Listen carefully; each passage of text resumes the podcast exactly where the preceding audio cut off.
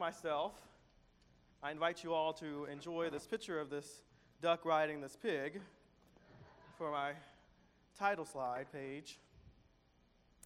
And there's no significant meaning to it. It's just if you get bored during the sermon, I invite you to take a look at it and it will keep you interested.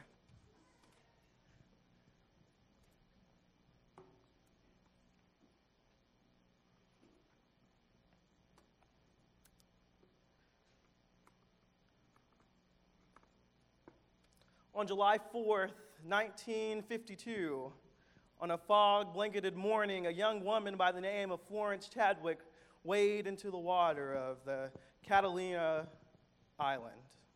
Her sole intent was to become the first woman to swim the 21 miles from Catalina Island to the um, California coast. Long distance swimming was not something that was new to her, for she had been the first woman to swim the English Canal in both directions. But she still had goals to accomplish yet. The water that day was numbing cold, and the fog was so thick she could hardly even see the boats from her party. She swam more than 15 hours before she, was at, before she asked to be taken out of the water. But her trainer tried to encourage her just to swim a little longer because she was so close to the coast. But when Florence looked up and all she saw was fog, she couldn't take it anymore. And as a result, she quit less than one half of a mile from her goal. Later, she says, I'm not excusing myself, but if I could have seen my destination, I might have made it. Hearing the story, I thought, many, too, many times we too often face the same predicament as a swimmer. We have no intentions to fail or to quit, but because we can't see what's in, ahead of us, we can't see all of God's goodness that's before us, we often do just give up. One of the saddest and most disturbing things that we see today is that so many people are living in despair and defeat and discouragement. And no doubt we do live in difficult days, and many find themselves affected by various outside influences. And because of that, there is little to no desire to move on, to press on, to push on. And many just quit. So, as we look at the story of Jeremiah today, we will see that his walk with God was truly no different than our own, and he too encountered great discouragement and despair.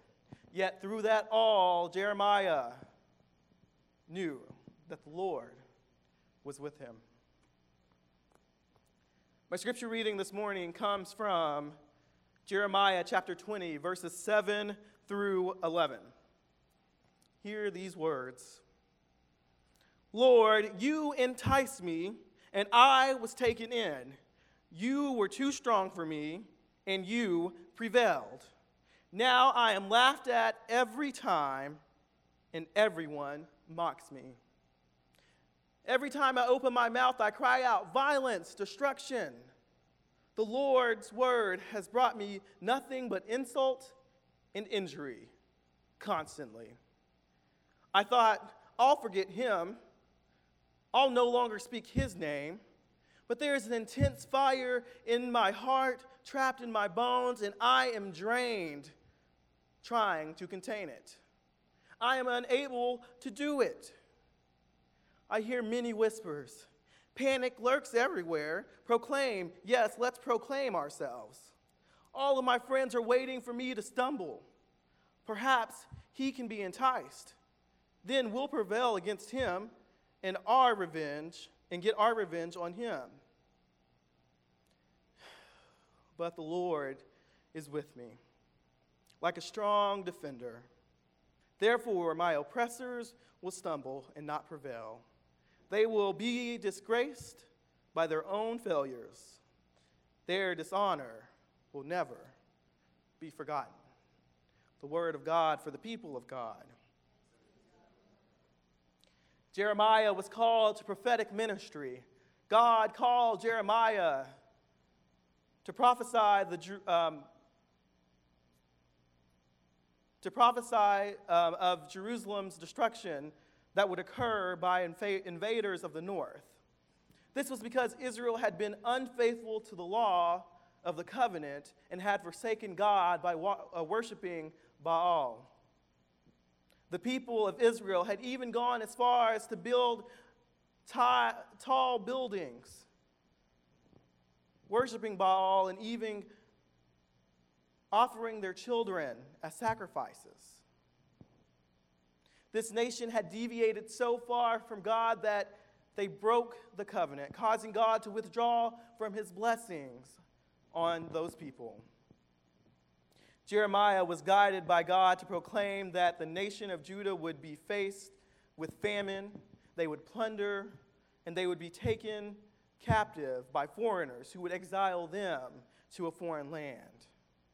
Jeremiah began to resist this call by complaining that he was only a child and he didn't know how to speak. Kind of sounds like Moses in Exodus. But the Lord insisted that Jeremiah go on, and God touched Jeremiah's mouth and placed the word of the Lord there. Go. Get yourself ready, God told Jeremiah. Do not be afraid and stand up to speak. Speak as told and go where I send. Like many prophets, he thought there's no reason to argue with God at this point.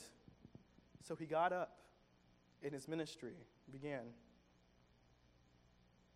Jeremiah was described as well trained and fully literate at his early stages of preaching, which demonstrates God's faithfulness to him. In his early ministry, Jeremiah was primarily a preaching prophet, preaching throughout all of Israel. He condemned idolatry, he condemned the greed of the priests, and he condemned all of the false, pro- false prophets, which I'm sure upset a lot of people. Tends to happen when you start to preach God's truth. And many years later, God instructed Jeremiah to write down these early oracles and his other messages. But because of his ministry and because of his willingness to follow God's call and preach God's truth to Israel, he faced persecution, and people ridiculed him often. Even his own people wished for his downfall. His friends waited for him to stumble so they could prevail against him. And even in the difficulties he encountered and he endured, he wrote all of those things in this book, the book of Jeremiah, and the book of Lamentations, the book of lament. Through his writing, scholars had nicknamed him the weeping prophet. And we see that reflected in our scripture today. So, when I was preparing for the sermon, I asked some of my classmates to tell me a little bit about their favorite prophets um, and why they liked them so much. And immediately someone responded Jeremiah, Jeremiah, one of my favorite people in the Bible, largely because he was so honest and he even complained before God. Yet, he remained obedient, preaching difficult messages, even when others were preaching false prosperity messages. Our scripture this morning is just one example of Jeremiah's complaints to God he basically tells God off. He's like, I feel like you tricked me. You set me up for this. I went out to preach what you told me to preach. You said that I would prosper, and that's not happening. Actually, people are hating me and mocking me. And God, I feel like you're mocking me. And he just goes on and on to tell God how he feels. He says to God, I keep trying to stop talking about you, but I can't because there's a fire in my heart and it's trapped in my bones and it exhausts me, it exhausts me to contain it, and I just can't do it. God, you did this to me. He just let God have it. He spoke every word on his mind, and then we get to verse 11 and we see things start to calm down. He starts to feel a little better. You ever have that moment in your life when you're with friends or family members, a partner, or, even God for that matter, where the little frustrating things in life just continue to build and build and build and build. And, certain, and eventually you reach this point where you just can't take anymore, and, and in a single moment, everything just comes out. Everything is just released. As a newfound parent, I sympathize often with Jeremiah. But after you finally speak your truth, you start to feel a little better. You start to feel relieved. That happened to Jeremiah. He spoke his mind, he yelled at God, and in that same breath, he realized, he remembered that through it all, the Lord was with him, and his oppressors would not prevail, against him. So often, I think that we really, truly forget how big God really is. Instead of, giving, instead of giving our pain and grief to God, we often internalize it and try to hide it from God, forgetting that God knows the very depths of our hearts and our deepest thoughts and even the darkest thoughts that we have. There is no sense in trying to hide from God. Hiding from God never worked for literally any biblical character in all of history. So I don't know why we think that it will work for us. Particularly in the Christian community, we are so focused on not upsetting God and making our lives seem to be so happy go lucky. And don't get me wrong, that's not necessarily a bad thing, but we create this false narrative that our lives are perfect and we miss out on the opportunity to witness to others who may be in our shoes. Plus, like I said, God truly is a big God and can handle our anger and frustration in any ways that it presents itself. Life is easier when we learn to leave our burdens with God. At least it worked for Jeremiah. And the other thing is this Jeremiah suffered from what a lot of us suffer from today. And I'm still trying to create this big, fancy Christian word or terminology to use for it, but I don't have it yet, so we'll just settle for impatience.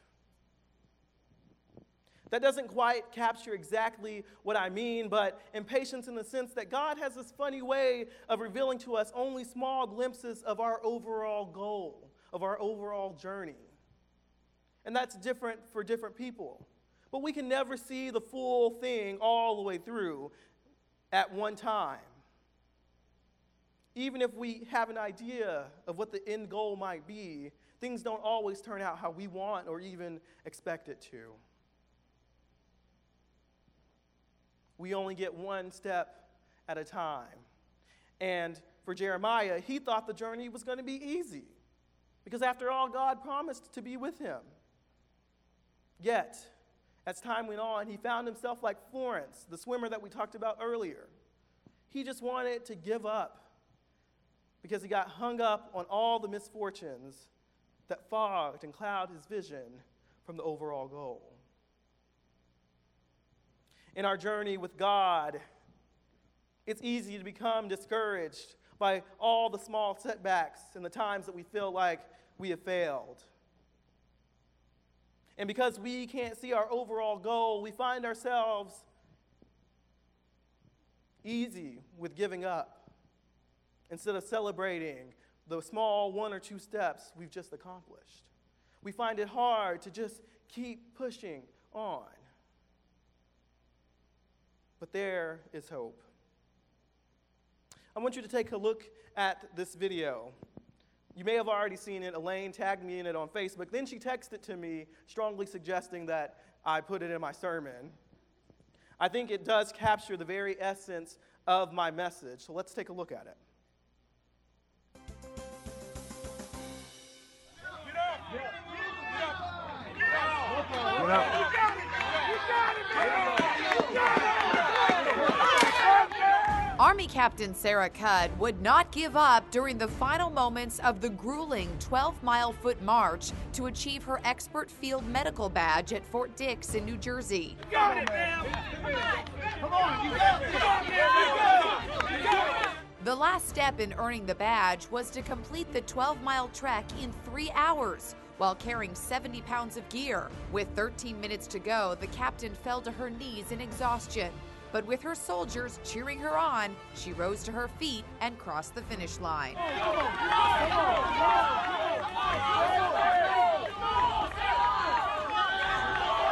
Touch her. Captain Cudd serves with Army Public Health Command in Fort Knox, Kentucky. She was only one of the 46 candidates who achieved the badge that day, and the Public Health Command says up to 80% of people fail. We think Captain Sarah Cudd really defines what determination means, and watching this video is truly an inspiration to never give up.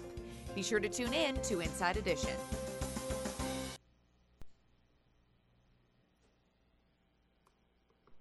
Captain Cudd was one of the few, well, too much muscle. It's power. There you go. She was one of the few to reach her goal, and I bet that was a glorious feeling. The journey was long, the gear was heavy, and she ha- could have given up miles before she even laid eyes on the goal.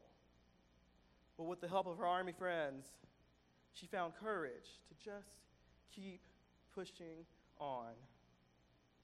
There are plenty of people outside of these walls, and maybe even some here in the pews today that are living in despair, defeat, and discouragement. Friends, the journey is long. Sometimes our burdens are far too heavy to carry.